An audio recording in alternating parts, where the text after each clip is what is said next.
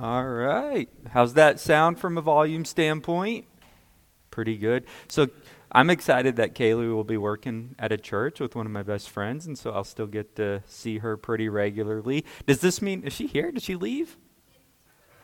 Oh, okay. Didn't mean to call her out on that. Just didn't. I wonder if she'll be at camp. Maybe she'll be at camp because she did. She tell you she'd probably be at camp. All right, cool. So that's awesome. So we'll get to see her still, just not as often. So it'll be fun. Go ahead and open up, if you will, to Galatians chapter 5. So, um, you may or may not know that in the adult Sunday school class, Galatians is what they've been teaching through. And um, this is a little bit the lesson I taught there two weeks ago. So, two weeks ago, they had me teach just focused on Galatians chapter 5, verses 19 to 21. So I kind of took that and expanded it a little bit more. But really, this passage, Galatians chapter 5, verses 16 to 25, that we'll be looking at, they're about life in the spirit versus life in the flesh, and contrasting those two things and explaining to us that as followers of Christ, we have the option. And so, Galatians if you're not familiar with it, is all about how we are justified by faith in Christ apart from the works of the law. When we say justified, what does that mean? Well, to be justified is to be made right. To be made right specifically, in, when we talk about Galatians, to be made right with God. And you might step back and say, well, why do we need to be made right with God? And it is because we all have a huge problem, and it's called sin. We all are sinners. And the problem with sin is it separates us from God. When it comes to the question of why are you here, why do you exist, the reason you are here and the reason you exist is because God created you to first glorify Him and honor Him and live a life that shows how great He is, but also you were created by God to enjoy fellowship with Him, a relationship with Him, more than just a surface level interaction, but a deep, intimate relationship, the same kind of relationship you have with your parents and family and friends, but perhaps even at a deeper level, that's why you were created. And the problem with sin, our rebelliousness, our disobedience to God, is that it separates us from God. And in fact, the Bible tells us clearly that because of sin, we die.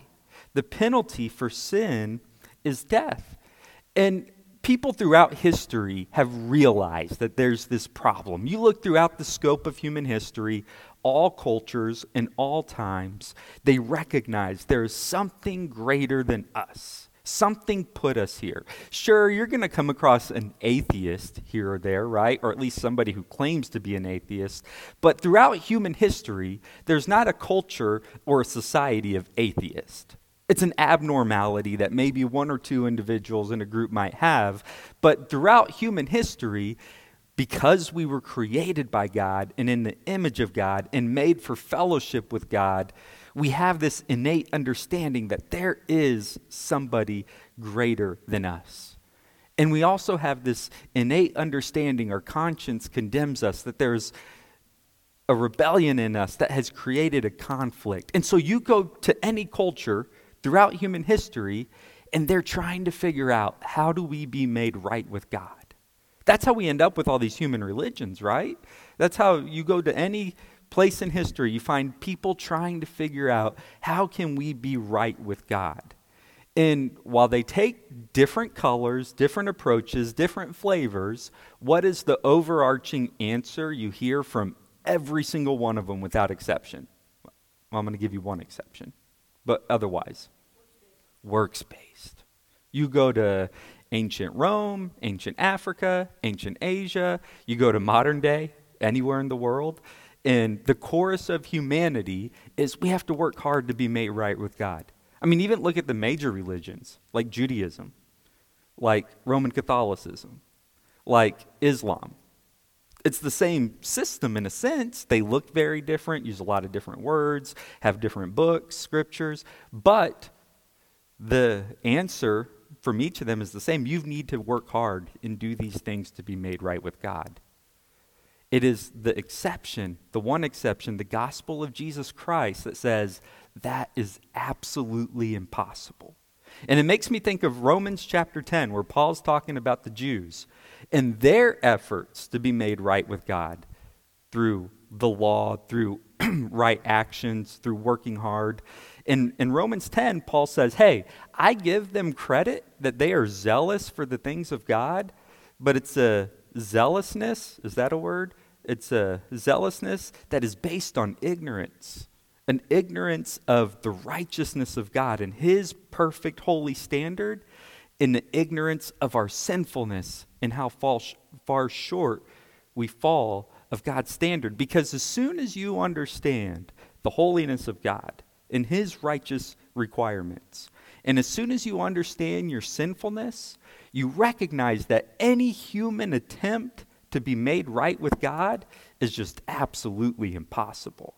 It's a gap that is too far to bridge. And that's where the good news of the God. Do you want the bad news or the good news first? Well, there's the bad news. The good news is the gospel. That's where Jesus Christ steps in because in God's love and mercy, he extended to us the path to justification, the path to closing that gap. And the answer is that the penalty for our sin had to be paid, and God paid that penalty, closed that gap through the death of his son Jesus Christ on the cross. And as John 3:16 says, so who that so that whosoever believes in him will not perish but have everlasting life. It is by faith and faith alone through God's grace that we are justified with God and that gap is closed. And that's what Galatians is about. Paul was writing to the Galatians because they had heard the gospel, they had believed the gospel. But then the Judaizers, this group of people who said, no, no, no, no, it can't be just by faith. You've got to still keep the law. We've got to add to faith the things of the law. And there's plenty of systems, because you look at most of these false world religions, and faith has a component, right? Like I think all of them would say, yeah, faith is a piece of it, but in addition to faith, you need to do all these other things too to complete this process of salvation. Well, that, those, that kind of thought process, that false teaching, was infiltrating into the Galatians and church and threat churches and threatening to pollute their faith in the gospel. And so that's where Paul steps in, and the overarching theme of Galatians is we are justified, made right with God by faith in Christ apart from the works of the law. But as Paul always does in his letters, he teaches a lot of theology, he teaches them a lot of things about God, but then he transitions later in the letter typically to how does this look in our lives? Like, how should our lives be changed through this new relationship with God in Jesus Christ? And that's what he's doing in Galatians chapter 5. He starts to talk about life in the Spirit versus what we will call, what he calls, life in the flesh. Because have y'all ever shared the gospel with somebody and they're like, wait a second. So you mean to tell me that once I put my faith in Jesus, that gives me a hall pass to go do whatever I want and God has to forgive me? Like, I can just say I believe in Jesus and then go out and commit any sins, any number of sins, as much as I want, completely live for myself, and that doesn't matter? Has, has anybody ever challenged you with that? If you share the gospel enough, for sure, somebody's going to challenge you with that at some point. And is that true? Is it true that you can just say, hey, I believe in Jesus, and then go do anything you want, and it doesn't matter? No, that's not true. That's not the gospel. Because what happens when you come to faith? How is it that you come to faith? So Ephesians tell us it's by grace through faith. William, what is the, for lack of a better word, mechanism in your life? What happens in your life that brings you to faith in Christ?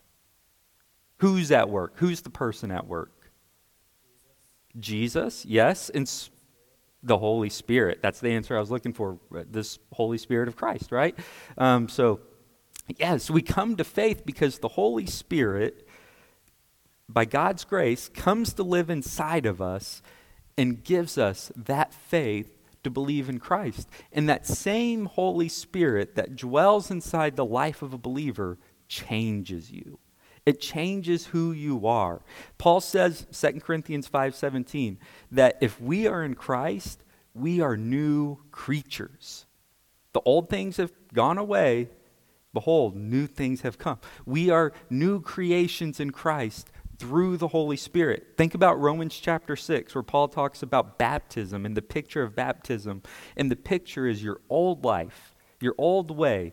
Jesus said, Take up your cross if you want to follow me and die to yourself, right? Your old self is laid to rest, is buried, and you are raised in baptism. That's the picture to walk in a newness of life. As we get to Galatians chapter 5, that is what we are talking about this new life. In Galatians 5 16 to 25, 24, this um, 25, this new life in Christ. Before Christ, you don't have the option that Galatians 5 is talking about because Galatians is going to give you two options. You can choose to live a life empowered in the Spirit, the Holy Spirit of God, or you can choose to live in the flesh. Before you become a Christian, you don't have that choice. You're a slave to your flesh, you're a slave to your sin. But now that you are in Christ, this is the choice that gets presented to you. The choice that we must make day by day, and I would even say hour by hour, minute by minute, is to live a life in the Spirit, in the power of the Spirit, and not in the flesh. A really helpful picture that Paul gives us in Ephesians 5:18, he says, "Don't be drunk with wine, but instead be filled with the Spirit." Now, the, uh, his point that he's making there is when, when you are drunk with alcohol, what happens? You lose control over yourself, right? Like the controlling influence on your behavior becomes that alcohol. That's the problem that Paul's getting at there.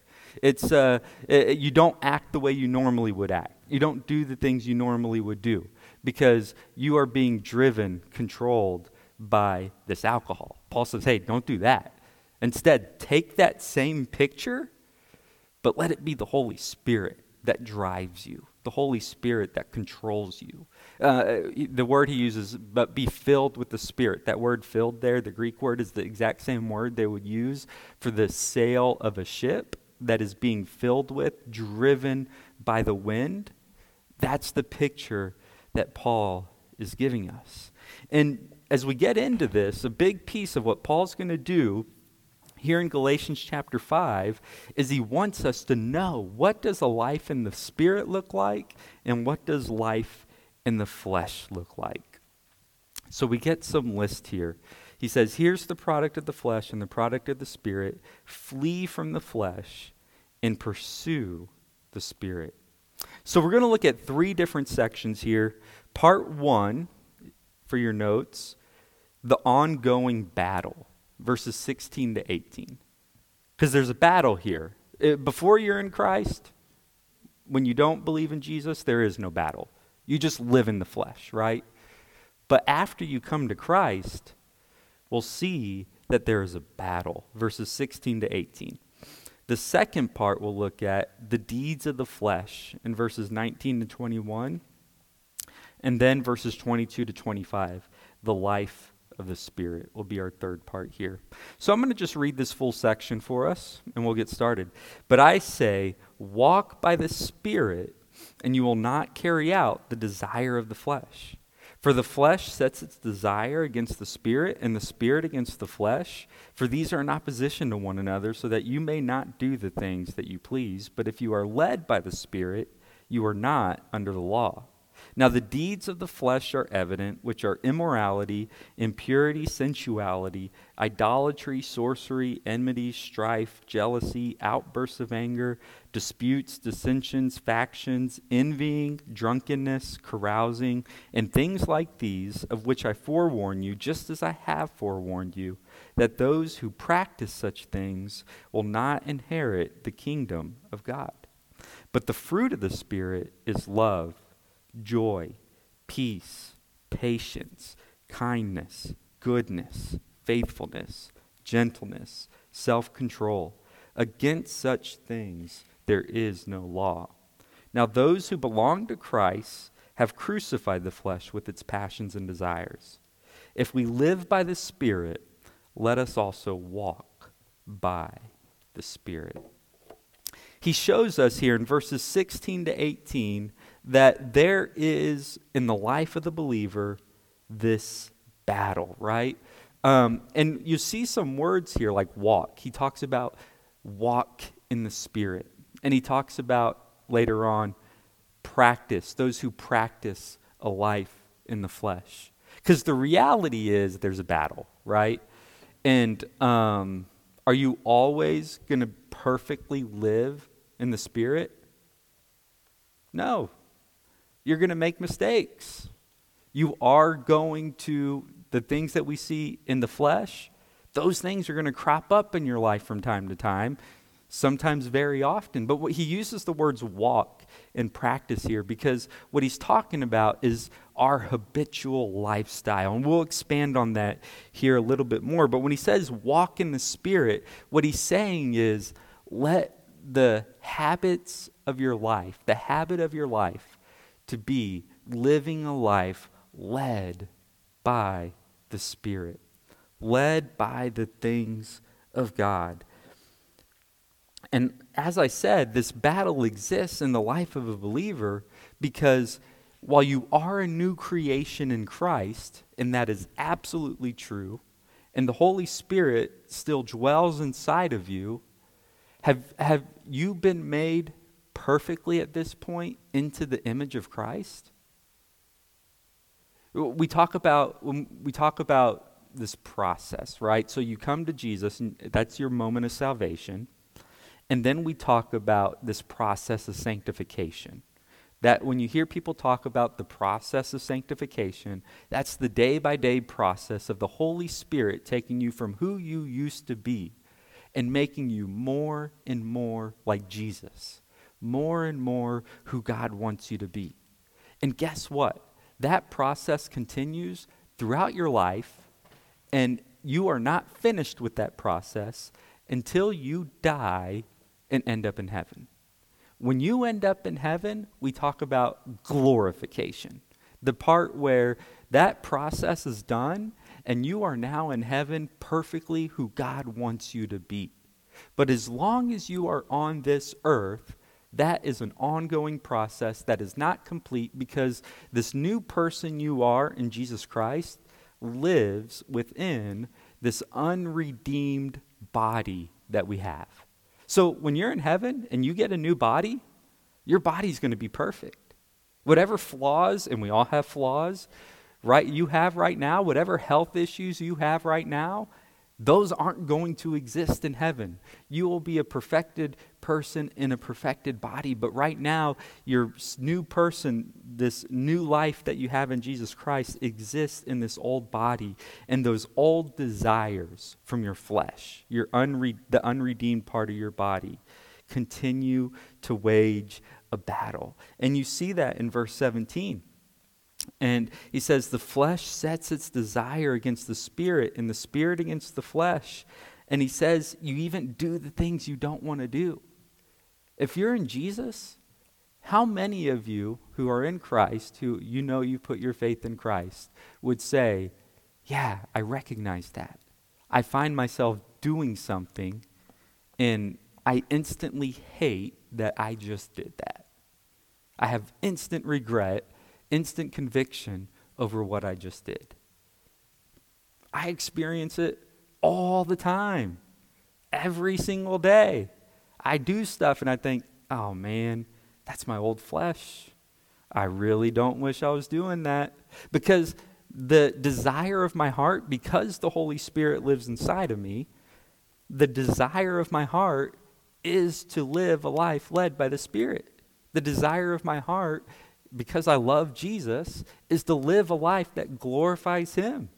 Yet I'm trying to live that out in this body that is still not redeemed and has these old desires. So you feel this battle every single day. Before you come to Christ, you don't feel that battle, right? Because you're just a slave to sin.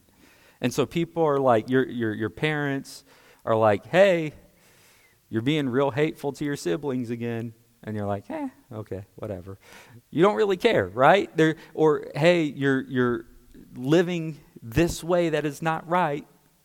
You don't really care. There's not that battle there. But for us who are in Christ, verses 16 to 18 talk about this ongoing battle.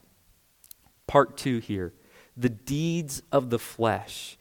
Because if we're going to live the life that God wants us to live, we need to know what are the things that God demands of us and what are the things that God wants us to stay away from.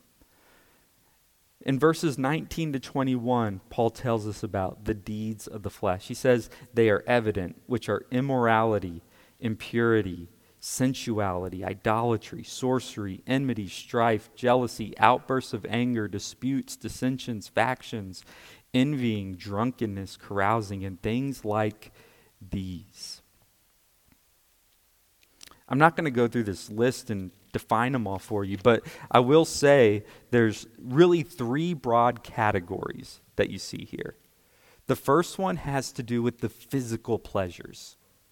You see drunkenness, carousing, immorality, sensuality. Is God anti pleasure? Would you say God's anti pleasure? No. If you've read the Bible, you can see very clearly God is not anti pleasure. In fact, who gave us the ability to enjoy physical pleasure? God. The thing is, He created those things for a purpose and to be enjoyed within certain contexts, right? And to not be controlled by those things.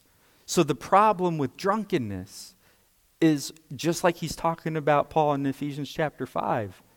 When that drunkenness controls you, you are no longer being led by the Spirit, but you are now being led by some foreign substance working in conjunction with your unredeemed flesh when he talks about uh, sensuality and um, sexuality, God created that, but within the context of marriage. And it's when it gets outside of that that it becomes a completely destroying, destructive, and controlling sinful force in a person's life. I think of, I believe it's 1 Timothy 6 17, where Paul tells Timothy, hey, God has given us all things to enjoy. God w- wants us to be happy and enjoy life, but within the context that He's given us, within the way that He's created us, not by our own means. You see, a second big category here is religious. You see sorcery, idolatry. As I mentioned earlier, you go throughout the course of human history, anywhere in the planet, and people have got all sorts of bad ideas about God. We were created to worship God, to glorify Him, and have fellowship with Him. We can only do that through His truth, through who He really is. The third broad category that He gives us here is our relationships with one another angers, disputes, dissensions, factions, envying. God created us to live in loving fellowship with one another. And it's our flesh, it's the sinfulness within us that creates division and contention. Another thing I would point out from this list is it's not exhaustive, right?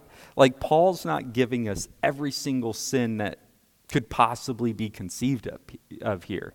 What he is essentially doing is just painting pictures for us. Here's a picture of what life in the flesh looks like. He's going to give us a picture of what life in the Spirit looks like. Which one describes your life? Which one are you pursuing? He's not giving us exhaustive lists. The third major point I would make from this list, though, is that we are all guilty. Every single one of us. Sure, you might be able to go through this list and find something you're not guilty of, like sorcery.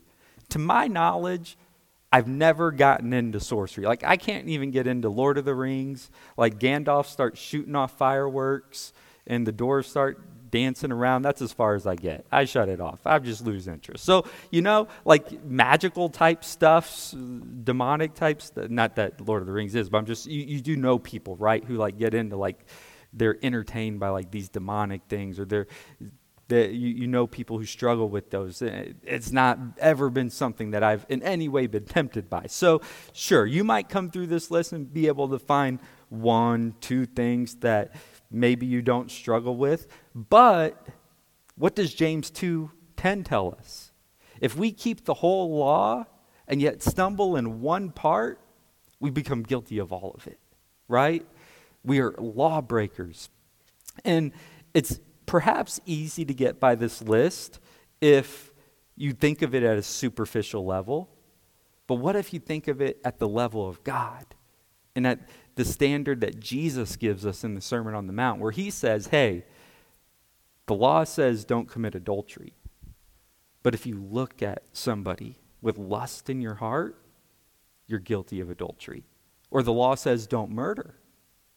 But if you harbor anger in your heart, you are guilty of murder. You see, if we keep it at a superficial level, it's easy for us to pardon ourselves, right? But that's not the standard. There's one standard that matters, and it's God's standard, and God looks at the heart. And so, if we take God's standard, which again is the only standard that matters, and we consider the words of James that if we stumble in one part, we are sinners and guilty of all, the only conclusion we can arrive at is that we are sinners in desperate need of a Savior, right? Every single one of us. Every single one of us. And that's the good news of the gospel. The good news of the gospel is that, yes, we all fall short. Yes, we are all sinners. But God sent a Savior to redeem us. And a Savior that we can be confident in. At first, this list may shake your confidence, right? Because he says, those who practice such things will not inherit the kingdom of God. Well, I just said we're all guilty, right? And so if we're all guilty, how can we feel confident in our salvation if those who practice these things will not inherit the kingdom of God? What specifically is the condemning activity when it comes to this list? And the key word there is practice. The key word is practice. That's the word we got to really dig into here because he's not saying those who commit these things are automatically going to hell. When we talk about practice, when the Bible talks about practice, it's something that is done as a lifestyle. It's an activity, an unrepentant activity that defines who you are. So another example of where this gets brought up, Acts 19, 19. So in Acts 19, Paul has preached in Ephesus, and specifically the issue of sorcery that he brings up here. There were um, magicians in Ephesus who, hearing the gospel and hearing the sinfulness of their actions, re- believe the gospel, they repent, and they all go pile up their um, sorcery books in the middle of the city and start burning them. Like, that's a good picture of true repentance. They are turning away from that stuff. But the word that Paul uses that there is those who practice magic gathered up their things, their books, and began to burn them in an act of um, repentance. They, they were people who practiced magic. That's who they were known to be. That is what they, they uh, do. And we use this terminology too, right? Like if you've got to go to court, you want somebody who practices law. A lawyer is somebody who practices law. It's something that they have dedicated their life to learning. It takes a high level of skill, it takes a high level of commitment. If you're going to have surgery, you want somebody who practices medicine, right? We, you think of um, Dr. Morris uh, who teaches out there, and uh, he sells books and stuff too. We call him a radiologist because that is who he is. Like that, it, it, his skill level, his level of commitment to his profession defines who he is. He is a practicing radiologist. Now, yesterday, Jenna bought some light fixtures, and I tried really hard to install them, and we were about 50% successful, okay? So I did install one light fixture, but would you ever call me an electrician? No. Now, did I do electrical work? Yeah, but I'm not an electrician. Have I installed the faucet before? Yes. Am I a plumber? Absolutely not. I'm scared to ask. Ian, go ahead.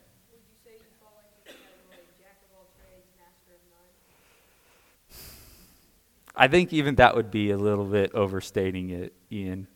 Um, but you get the point, right? You get the point. You can get how um, uh, when, when Paul talks about practice here, he's talking about the defining feature of somebody's life. And though, it is those who will not inherit the kingdom of God. Essentially, what he's saying here is that if your life is defined by complete disregard for sin and a, and a lack of repentance, then you're not a follower of Christ. The Holy Spirit doesn't dwell inside of you because there's not that battle against your flesh that defines the life of a person who is indwelt by the Holy Spirit. Like you get people who say, Hey, I'm worried about my spiritual health because I am really struggling with this sin, you know? And it just eats me up. I hate it. Uh, it's something I, am taking action against it. I talk to my parents and I pray about it, and I'm re- just really struggling against the, this sin. You know, that's actually a really healthy sign of your spiritual life. When you should really be concerned is when you don't have any struggle with sin. When you don't care, when you don't recognize in your own life this battle that, it, that is taking place here that Paul is talking about. And also when you do have sorrow over sin, asking why. What, are you sorry because you got caught? Like, do people have a worldly sorrow over sin from time to time? Sure. Yeah. You know, if you are addicted to drugs, at some point, that becomes really inconvenient in life because it's hard to keep a job, you have trouble with your family, stuff like that. That's not what we're talking about here. We're not talking about worldly sorrow. We are talking about a repentance that is driven because you love God and you want to live a life that honors and glorifies Him. The, con- the, the, the alternative that Paul calls us to here in verses 22 to 25 is our third part live by the Spirit. He says, in contrast with the flesh, the fruit of the Spirit is love, joy, peace, patience, kindness, goodness, faithfulness, gentleness, self control. Against such things there is no law. Now, those who belong to Christ Jesus have crucified the flesh with its passions and desires. If we live by the Spirit, let us also walk by the Spirit. Now, for me, and this just might be me, I almost find the fruit of the Spirit list more convicting, you know, because I just recognize a real lack of it oftentimes in my life. You read through this and you just think, oh man, I do see it. Like I see this growing in my life, and I see this, um, the Spirit working in these things, but I want more. I want more the fruit of the Spirit in, in the love, joy, peace, patience, kindness, goodness, faithfulness, gentleness, and self control. Against such things there is no law. What he's telling them, too, there with that last phrase, against such things there is no law. Remember, a big reason he's writing Galatians is because there's become this preoccupation with the law. The Judaizers have come in and said, hey, you better be keeping the law if you guys want to get to heaven. And Paul's part of what his response here is not entire the fullness of his response, but part of it is look, you live a life filled with the Spirit, infused with the Spirit, and driven by the Spirit, you will naturally fulfill the things of the law. Think about what Jesus answered when they asked him, What are the two greatest commandments? And I'm sure they asked Jesus that question thinking that he was going to get into like some technicalities of the Torah and the law of Moses and like, well, you know, you got Moses where he said this back in Deuteronomy and no, instead Jesus says, well, love God and love people. And on those two things, all the commandments hang. Like that had to just floor them, right? Jesus, in a sense, is saying, live by the Spirit. There's no law against the things of the Spirit. In verse 24, he, he really, verses 24 and 25 go together to talk about what I had brought up earlier. The Christian life is about turning from the flesh, putting to death the desires and the deeds of the flesh, and pursuing life in the Spirit. Those who belong to Christ have crucified the flesh with its passions and desires. If we live by the Spirit, let us also walk by the Spirit. So, how do we do that? I think a big part of our application here is what does it practically look like to pursue a life in the Spirit? But before we get to that, first of all, do you even have that option? Because remember, until you come to a place of recognizing your sinfulness, your need to be reconciled with God, and the fact that Jesus Christ died on the cross and was raised again and lives today at the right hand of the Father to make intercession for those who believe in him, and that it's through his work that you are reconciled, until those truths become a reality in your life and you say, you know, I want to repent of my sin and place my faith in Jesus Christ and follow him, until that happens, you can't do any of this. You're a slave to the flesh. And your only option is to practice a life in the flesh. And the outcome is very clear. The outcome is very clear at the end of verse 21. Those who practice such things will not inherit the kingdom of God. So, this, this life we're talking about isn't possible until you place your faith in Christ. And that's the first thing you've got to evaluate. Have I come to that place where I recognize my need for a Savior and I have trusted in Christ to be that Savior? That's question number one. But then once that happens, that's when you enter into this battle. And that's when this new life, infused by the Holy Spirit, takes place in your unredeemed flesh. And so you're going to have these battles going on. And your choice is to live by the Spirit, walk in the Spirit. And the question is, how do you do that?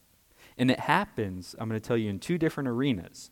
The first is an individual arena, and the second is a corporate arena, which is the church. So, on the individual arena standpoint, it comes down to your day to day disciplines, your day to day life. So, Ephesians and Colossians were kind of written side by side by Paul, so they have a lot of parallel themes. And in Ephesians chapter 5, remember we talked about how he says, um, don't be drunk with wine, but be filled with the Spirit, be driven by the Spirit. And in Colossians 3.16, he says, let the word of Christ dwell within you richly. That's priority number one. If you want to grow in Christ in a life led by the Spirit, let the words of the Spirit, the word of Christ, dwell in you richly. That is just a day by day diet of God's word. a day by day reading of His Word, reading passages. And then I'm telling you, this isn't, I say day by day, and it's really bad. This is because the world's a hard place to live, right? Like the flesh stuff is bombarding you nonstop. So you've got to find a way to like not just spend 10 minutes in the morning and then shut your Bible and then move on because the rest of the day the flesh is going to be bombarding you. You've got to find ways throughout the day to continually draw yourself back to the word of God. So there's many ways to do this, but I'm just going to tell you what works for me. You know, um, my way's not perfect, and I am far, far, far, far from perfect.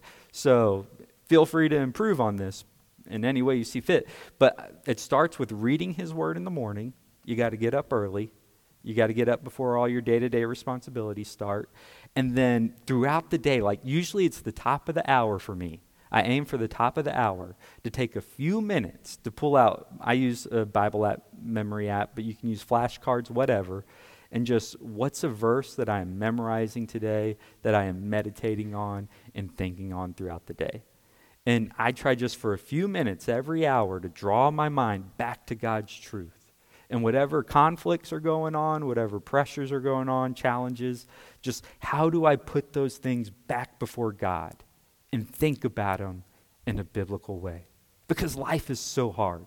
I find it very difficult.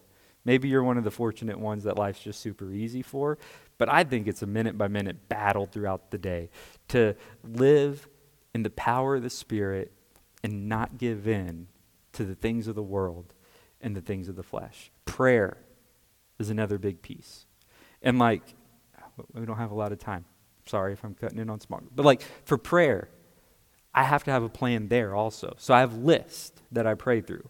But I want to commit myself to praying every single morning. And if I don't go in with a plan, then after about 30 seconds, I find my mind just spending a lot more energy on trying to figure out what to pray about than actually praying, right? So, like, the list is there to help me. My friends are on it, my family's on it, my uh, church stuff is on it, like, my work people are on it. Everything's on it so that I can take that time and really focus on praying and, again, just orienting my spirit to the things of the Holy Spirit in this battle to live, to walk in the power of the Spirit. It happens corporately though too, right? So those are there's individual disciplines that are absolutely critical, but we're designed to live in the body of Christ. And so just as important for your spiritual health to walk in the spirit is how are you involved in the local church? Do you just show up or do you actually come to worship God first and foremost and to pour into the lives of others? to serve others, to love on others. You can't live the life in the Spirit that God has called you to if you're not a healthy part of the body of Christ. You've got to find those relationships within the body of Christ, find a way to make them a top priority in life. So that there's other things going on, but church is always way up on the list. And I'm not skipping church except for on some occasions and if I really need to. Like, the church has a high priority in my life because it's the body of Christ. And that's ultimately who you are wanting to serve. So if you are in Christ, and I pray that you are, and if you are in Christ, we each have a choice, minute by minute, hour by hour, day by day. Are we going to live in our the influences of our unredeemed flesh or in the power of the Spirit? And if we are making the choice to live in the power of the Spirit, it's going to start with those individual disciplines and strong effort. It takes a lot of effort. And it's going to involve how do we love and serve one another. All right? Let us pray. Lord, we do thank you that you live within us and you enable us to live in your power, to live obediently to you, to live a life that is fruitful and glorifying of you. And I just pray that you would help us to do that every day and that you would put it within our hearts that, that desire to love you more, to know you more, and to continue to grow in you. And it's in Christ's name we pray. Amen.